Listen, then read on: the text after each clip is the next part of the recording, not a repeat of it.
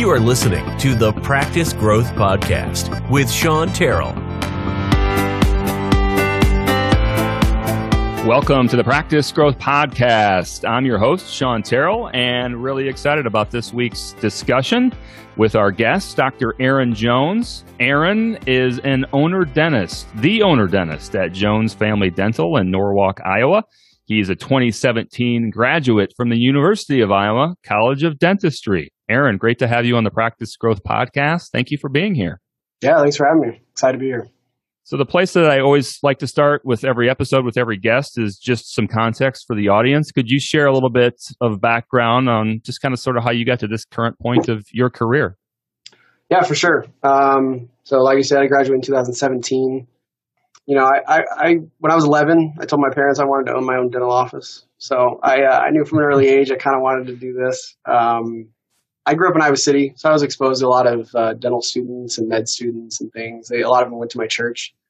And uh, I remember I'd always ask them like, "Why'd you do med school? Are you glad you did med school? You know, glad you did dental school?" And the med students would always tell me, "I wish I would have done dental school." Interesting. it was it was funny, like consistently every time.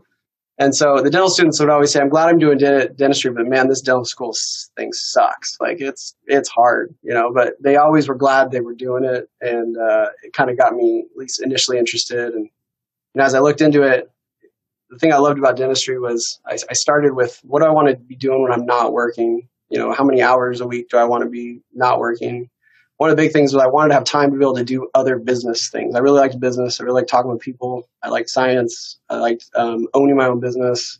You know, I wanted to make enough money to support my family while still having time to do other things. You know, mm-hmm. and so dentistry was kind of like the only thing that really fell into all of those at the time for me.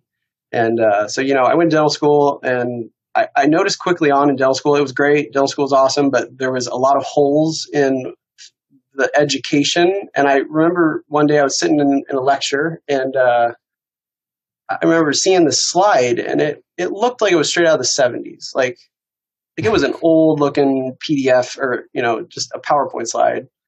And uh, you know, I, I was talking to some dental, dental, dentist friend of mine, and he was probably 12, 13 years out. I said, you know, do you remember this lecture?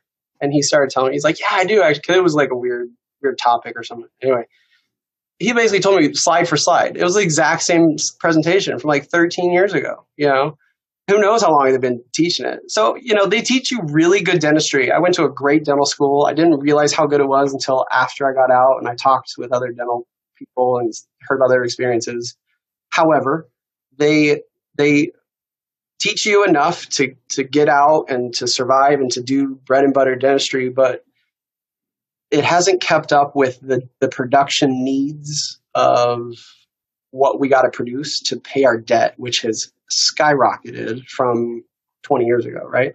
Mm-hmm. And so I noticed quickly on, even in dental school, like if I got out of dental school and just did fillings all day, like it was going to be tough to uh, to catch up with my debt as an associate, right? Right.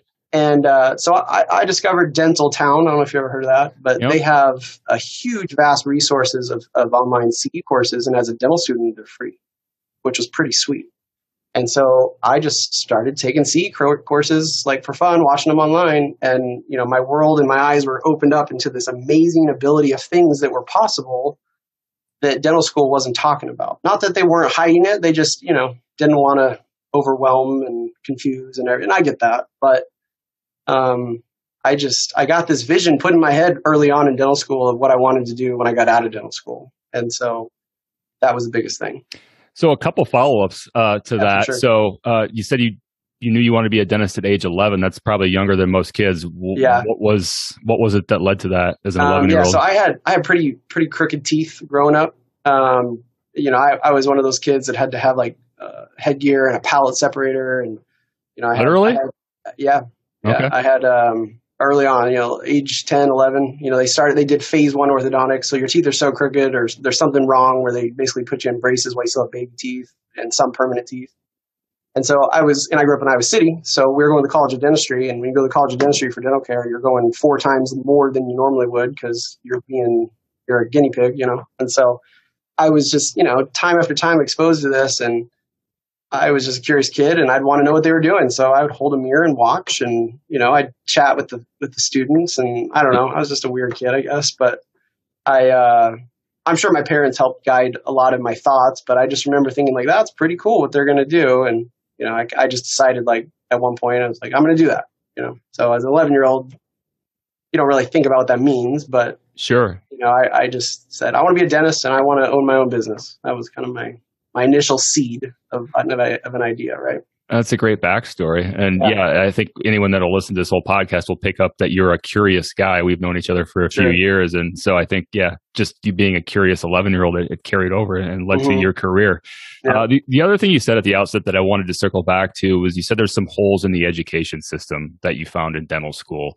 Yeah. And so now sure. that you've been out four years, I guess what what are the big things that you've learned or what are your big takeaways that you've learned in the four years from finishing uh, dental school and into practice? And maybe maybe we yeah. should pare it down to a couple. Yeah. No that's a good question though. I, I, would say you know relating back to what i felt like dental school so dental school um, is lacking and i get why. They're lacking the ability to do things using technology in such a way that makes the process more efficient the reason they can't is because there's you know, at Iowa, there's 80 dental students all seeing patients. I mean, that's a lot of money to be able to do it. And so they would kind of hint at it, but they really, it would have been nice to, you know, I got some exposure, I got some scan, but it would have been nice to be able to take digital impressions. It would have been nice to, you know, have them really dive into the psychology of a chair side appointment with a new patient. It would have been nice to have them under, like really teach us how to be a dentist that can produce the amount we need to produce in a healthy way that doesn't, you know, just find things to find things, but like, you know, teach us how to this filling needs to be replaced and have the confidence to be able to say that. Or you know you know your thirds your third molars they really they really need to come out. Like you know teaching us how to extract third molars i really i truly believe general dentists can do that. I do that on a regular basis. And you know it's not something that we need to be afraid of you know? So there's all these procedures that were high dollar amounts but they were getting just totally trained to be afraid of them and uh, you know i learned early on if you want to go do it go learn how to do it do it right. And you know your dentist patients the number one thing patients want is a dentist they like. It's not that the dentist is surprisingly not the best skill set it's that they like them well, and, and the patient probably can't evaluate that all that well, right? right? right. It's like pain right. or no pain, probably. Exactly. And, and you, I would say to that end, the patients do not want to go to four different offices to treat all of their pain. They want the general dentist to do it if they can. They will always ask them, can you do that? You know, they don't want to go to here and there. There's a few that do, but, you know, over the years, as I've learned how to do this or that, I love being able to say, yeah, we'll do that here. You know, we, we will treat everything you need and we'll get it done right. And you, you know, you build on it and you make sure you do it right and you build a reputation as somebody who is standing behind the product. But at the same time, you know, it's, you're never going to do it unless you try and you got to try. You got to, you got to get over that. So devil's advocate on the whole sure. with, with dental school is are they just trying to make you guys good enough understanding that with care and with time and with someone like you who I think probably people can pick up pretty quickly uh, is a is a self starter and would go figure a lot of that stuff off out right. on their own time, the the CEs and all the stuff yeah. that you've done on the side, and take it to another level if someone wants to take it to a level, or they just I guess I'm kind of backing into another uh, devil's advocate thing. There's kind of the the baseline is maybe just a little bit lower than you would have liked it to have been, I guess. Yeah, for sure. I mean, you know, the biggest thing is not everybody should or could or would want to do the procedures that I do. But I feel like we should have been a little bit more exposed to how it all works, how it's possible to do a certain number of cases of wisdom teeth or you know, I feel like Iowa was really good actually teaching us how to do molar root canals, which is not a common thing in the dental world, you know, in dental schools, you know. So to Iowa's credit, they did teach us some pretty amazing things. Um, but it just, um, I mean, when we're learning how to do, and only dentists really understand this, cast posts and cores, when the research is clear, they they fracture teeth. Like, why are we still having that a requirement to graduate? Like, that makes no sense, right? Or why did we have a half day lecture for one semester on insurance? That's crazy. Like, you know, the skill sets at Iowa, we learned them. They're amazing. They're awesome. But why are we not learning about TMJ pain and on a regular basis, I see patients that have tooth pain that is a muscle, uh, you know, comes from their muscles, like of their head and neck. Like there's this this whole world of other things that they don't even talk about, and it's just you know those all correlate to you're unique when you learn it, and you can produce more because of this or that or whatever. You know, Does that answer your question? I think so. So, hey, I'm just trying to make to think if we've closed the loop on kind of that. Does that encapsulate the big thing or one of the big things that you've learned in the last four years since since coming out of school and and, and being in yeah, full time practice? Say, yeah, I would say the other big thing I've learned is if I had owned a practice right out of dental school, I would have done okay. But the management side and the dealing with the staff side and the you know balancing books and insurance and all. I mean, I would have been drowning. I would have been so over, my, so over my head. You know, like you know, I have codes and fees memorized in my head that I have learned because I've looked it up a hundred thousand times because I was an associate. and I wanted to know how much I was making. Like, if I didn't go through that process of like understanding the basics of insurance and all this other things, I mean, it would have been, it would have been rough. It would have been really hard right out of school. People do it and they, they, they get it done. But the people I know that have done it had really good mentors. And that's the one thing I never had. And I, I really wish I would have. I never had a mentor. It's someone who was out practicing already while you were yeah. in dental.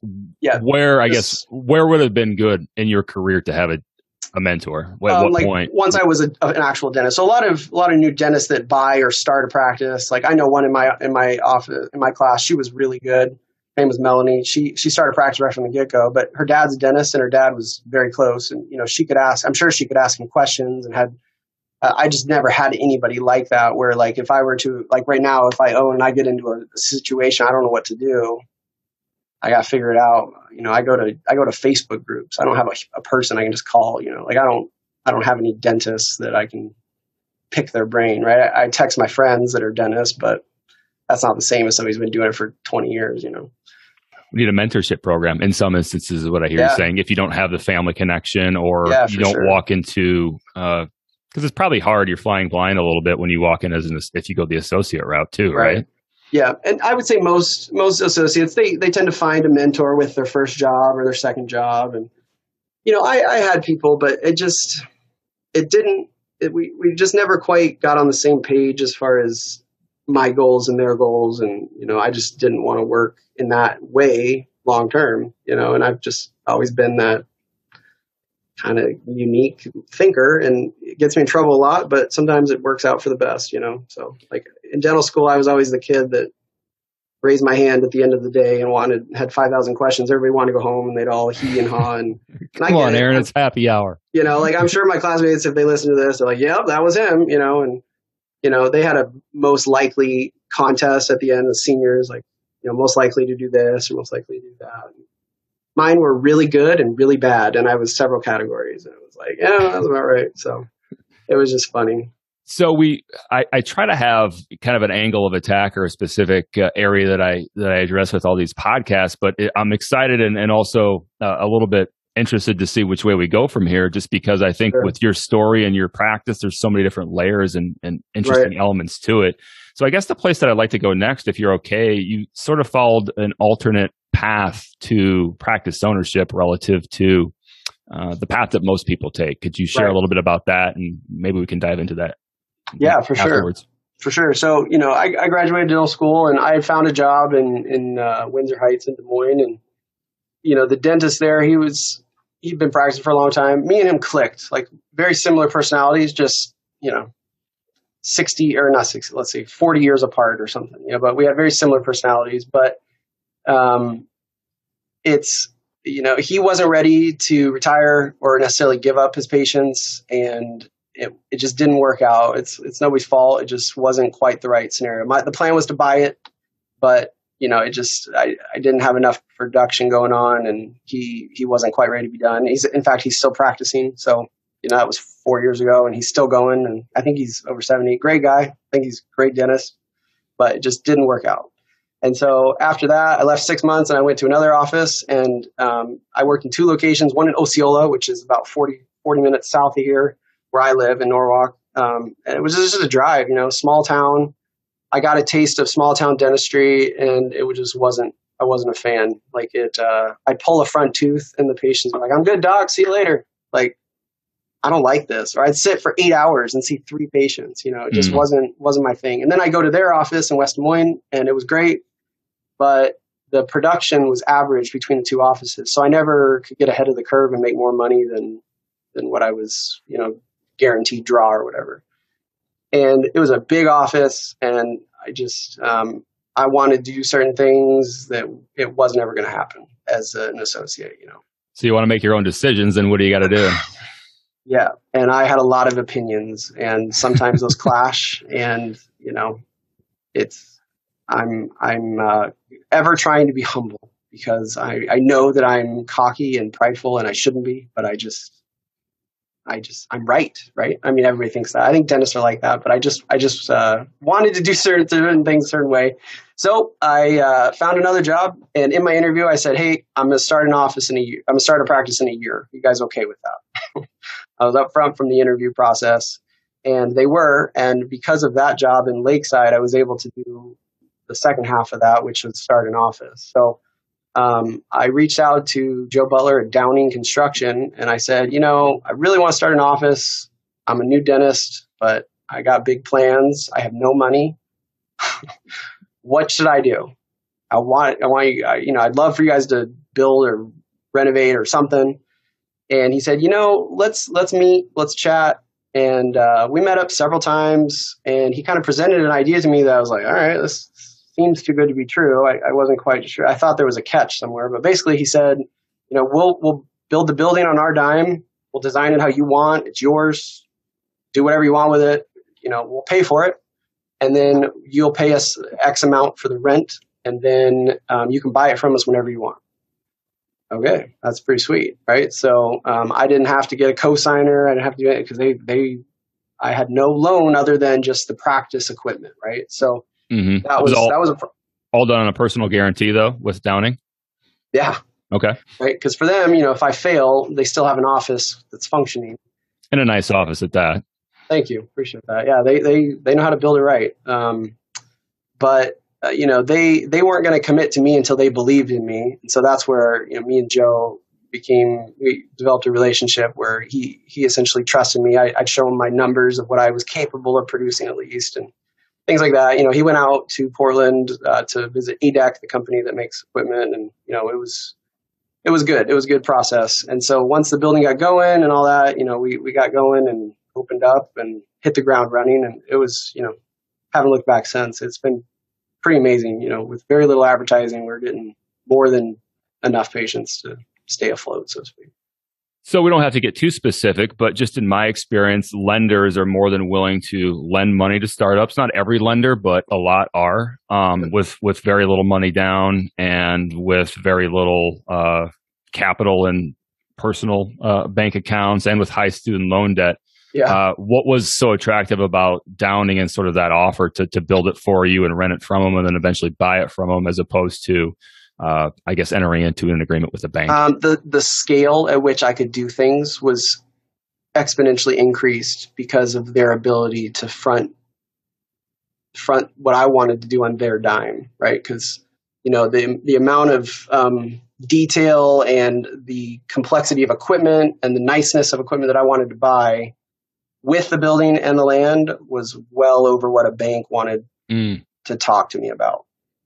And I got to give props to the bank that I live. So I went with a local bank. It's City State Bank in Norwalk. Um, a lot of banks actually just turned me down for the equipment loan, which is looking back kind of nuts. And they missed out.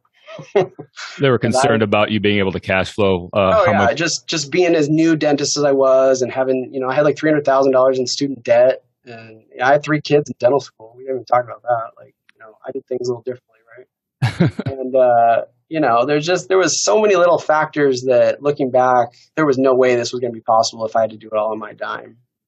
And so that was for me, I was able to do it right from the beginning and not have to like renovate an old office and like you know work with stuff that's kind of bro everything's brand new and uh, you know i always jokingly say i'm a fancy girl. I like i like my stuff nice. And so you know i wouldn't just buy like the baseline. I really wanted it to feel nice and i wanted patients to be able to sense that because i wanted to build a brand that was considered to be a high end well reputed dental office that did a lot of stuff. And I, I wasn't going to be able to do, you know, I, I wasn't going to be able to do Botox next to third molar extractions without having nitrous run through the floor and having an office that felt like a, a salon. Like I just had to have both of those things. And, you know, that costs money sometimes, but it's definitely worked. It's paid off for sure.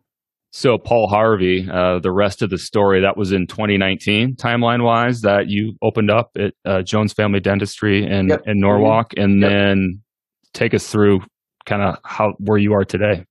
Yeah, for sure. So, you know, we opened May, and uh, that first month with almost no advertising, we had 130 new patients a month, and I was blown away. I mean, I just and we had that consistently for like nine months. It was kind of nuts. Um, I think you know, one thing that made this possible, right? Like I had nice stuff, but I also was able to save huge amounts of money on the back end because I get obsessed about certain things and I was able to make my own website. I was able to, you know, um, I learned how to use Google Ads. I learned how to I learned how to do my own Facebook marketing. I learned how to do all these things, and I learned how to cut supplies with costs by going with different various ways of doing things. And so, you know, I could cut costs where I could, which allowed me to do other things. And so, anyway, long long story short, um, I took a lot of CE credits before I even owned.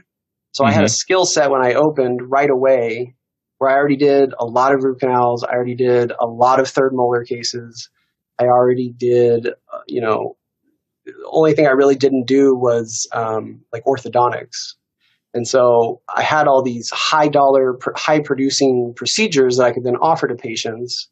And so it was able, I was quickly able to, instead of having to refer out, you know, sometimes you're referring out like five, six thousand bucks to specialists that staying in house, right? And so with the new patients and with the the large breadth of what I do, the reputation and I and I feel like I did it really well. It, the reputation around town quickly grew and for me, my first goal when I opened was I need to get 100 Google reviews. Because when you get 100 Google reviews, you're in a new category.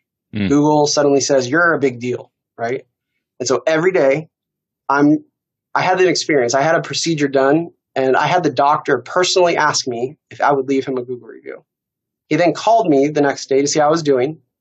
And with me on the phone, he then followed up and said, hey, did you have a chance to leave a Google review? I now feel guilty because I didn't leave a Google review for the doctor, right? If the front office a call, yeah, whatever.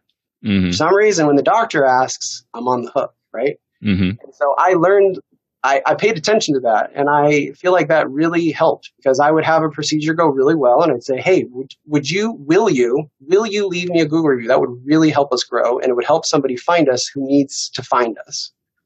And you know, and then I would then send them a message on my cell phone with my cell phone number. I mean, it was kind of crazy, right?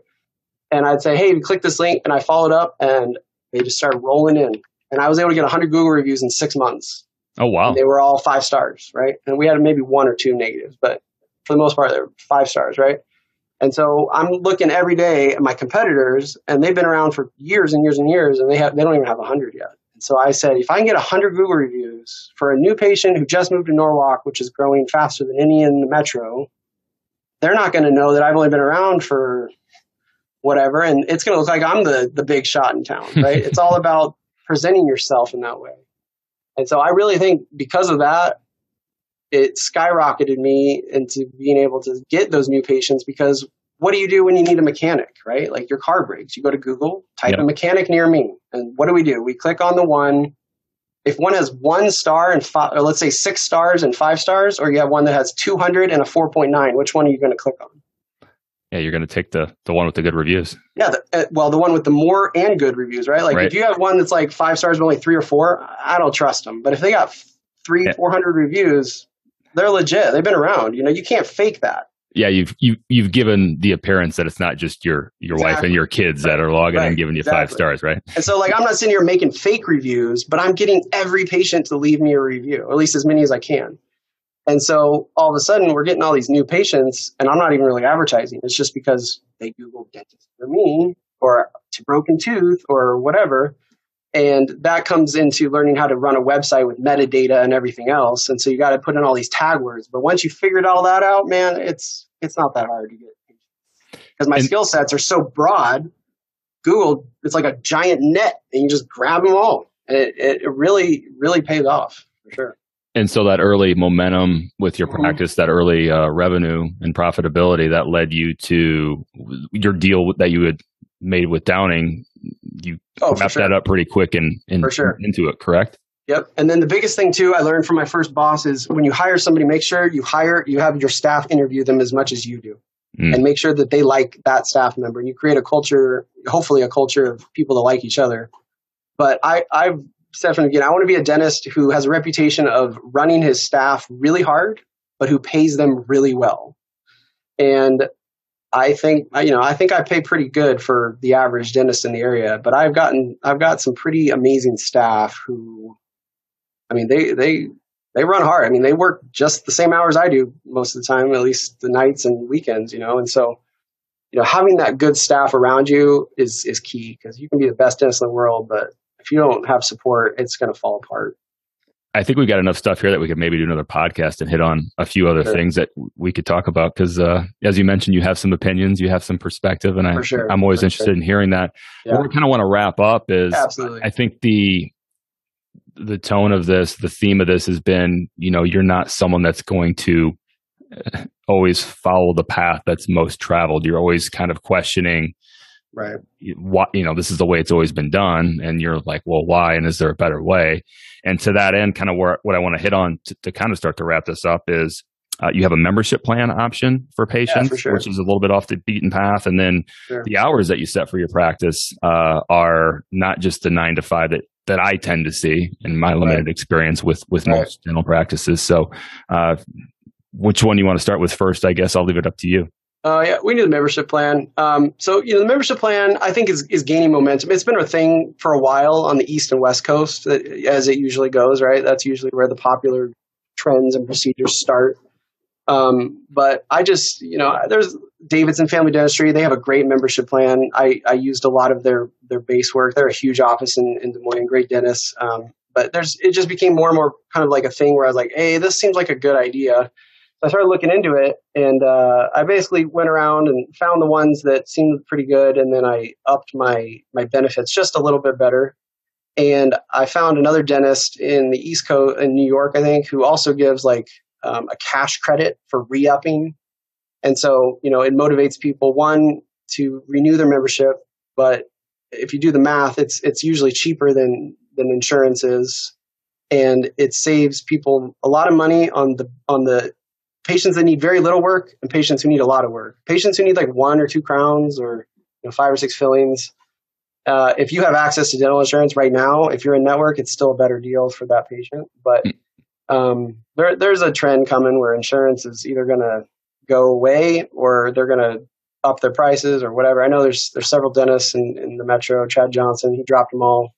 Kudos to him. I'm, I'm, I'm, not quite that brave yet, but you know, I think it's working. I think it's working well for him. So, well, he's um, been on the Practice Growth podcast too, so maybe there's yeah, a theme here. Yeah, he's a he's he's a he's a go getter, man. I, I, look up to him a lot too. But um, anyway, so you know, the membership plan has been great, especially for those patients that don't have access to care, um, retirees, people that just retired now they don't have dental insurance. It's it's a way to give them a dental home and it creates brand loyalty and practice loyalty because now they when they have a problem they've paid this membership to me and so they're going to come to me. And you know i give them benefits that don't cost me anything. Like i promise i'll get them in the same day.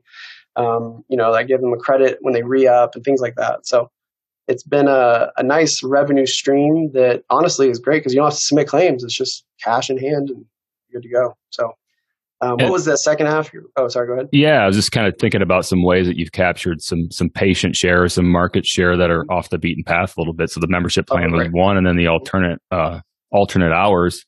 Yeah, for sure. Different so, than just the nine to five uh, Monday through Friday. yeah, so part of that came out of, from accident. I was telling you earlier. You know, I I worked two jobs for two. I'm still working two jobs, but my plan was two jobs for two years. Pretend I go back to school is kind of what I told myself. So I'm going to be a resident for myself, basically. I work about 60 to 70 hours a week right now.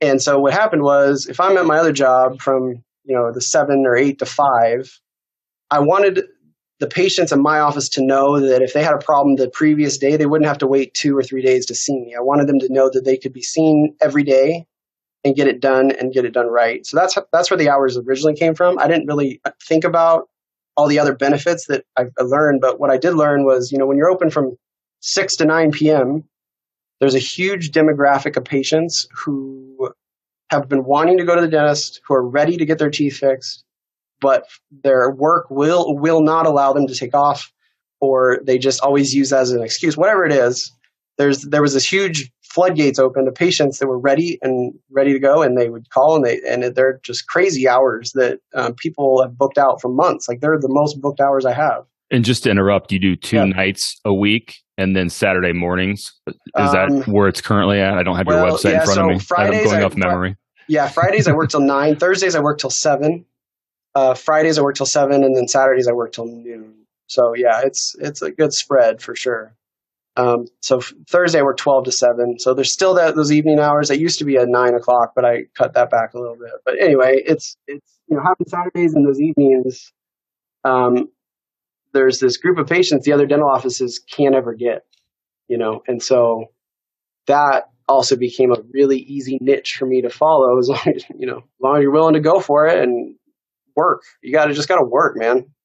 Like I, am down to work. Let's do it. And so, you know, eventually when I, I'm still young and dumb enough, I, I let's do it. I'm sure I'm going to run out of steam pretty soon, but um, I think it was enough to get a foothold for the office to survive long term for sure. Which is a is a fairly common path to people right. when they're doing a startup practice right. to to have to have a second uh, way to practice and kind of cash flow life yep. or the the initial practice, but right. uh, you've uh, you've gone to another level with it. Uh, from yeah. I mean, there was there was on a regular basis we'd have an emergency call at eight thirty p.m. and my staff were like, "Let's do it." And I'm not kidding. We would get out at eleven thirty at night doing a root canal and a crown and extraction or something crazy like that, right?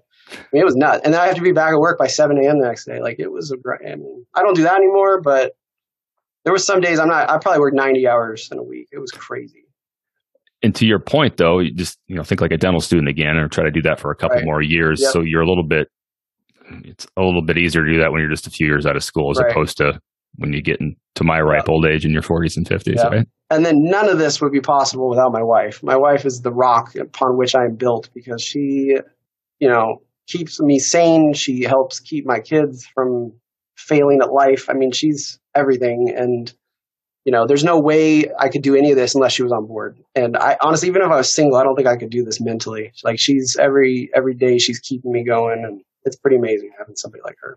That's awesome. That's yeah. awesome. Well, hey, for people that are interested in getting in touch with you or, or seeing a little bit about what your practice is about, what's the best way to get in touch and to maybe yeah, plug sure. your website as well that you uh, yeah, uh, built so, yourself? Yeah, so our uh, our website's jonesfamilydentalnorwalk.com. Our office phone number is 515-850-2255. Uh, you can find us on Facebook. Um, you know, Google. look me up. Google. Yeah, we're everywhere. I uh, I hadn't even mention it, but I when I first started my office, I bought like 19 um, IP addresses for future things. When somebody wants it, I'm going to sell it back to them. So you can pretty much find me anywhere. I'll, I'll, I'll come up. yeah. Well, hey, maybe we can have you back because I think there's a few other sure. areas we could go. So, but uh, but for right now, I guess we'll we'll keep it uh, the 30 35 minute range. That's uh, that's Dr. Aaron Jones. Thank you for for being here. Really enjoyed uh, your perspective and your outlook on things. I appreciate you being a guest on the Practice Growth Podcast. Thank you. Yeah, thanks for having me. I love being here. Love talking about dentistry. Sean Terrell is a registered representative, certified exit planner, and financial advisor of Park Avenue Securities LLC PAS. Securities products and advisory services offered through PAS member FINRA SIPC. Financial representative of the Guardian Life Insurance Company of America, New York, New York. PAS is a direct, wholly owned subsidiary of Guardian. Terrell Financial is not an affiliate or subsidiary of PAS or Guardian. This podcast is for informational purposes only. Guest speakers and their firms are not affiliated with or endorsed by PAS, Guardian, or Terrell Financial, and opinions stated are their own. Guardian, its subsidiaries, agents, and employees do not provide tax, legal, or accounting advice. Consult your tax, legal, or accounting professional regarding your individual situation. Compliance tracking number 2021 117595. Expiration date March 2023.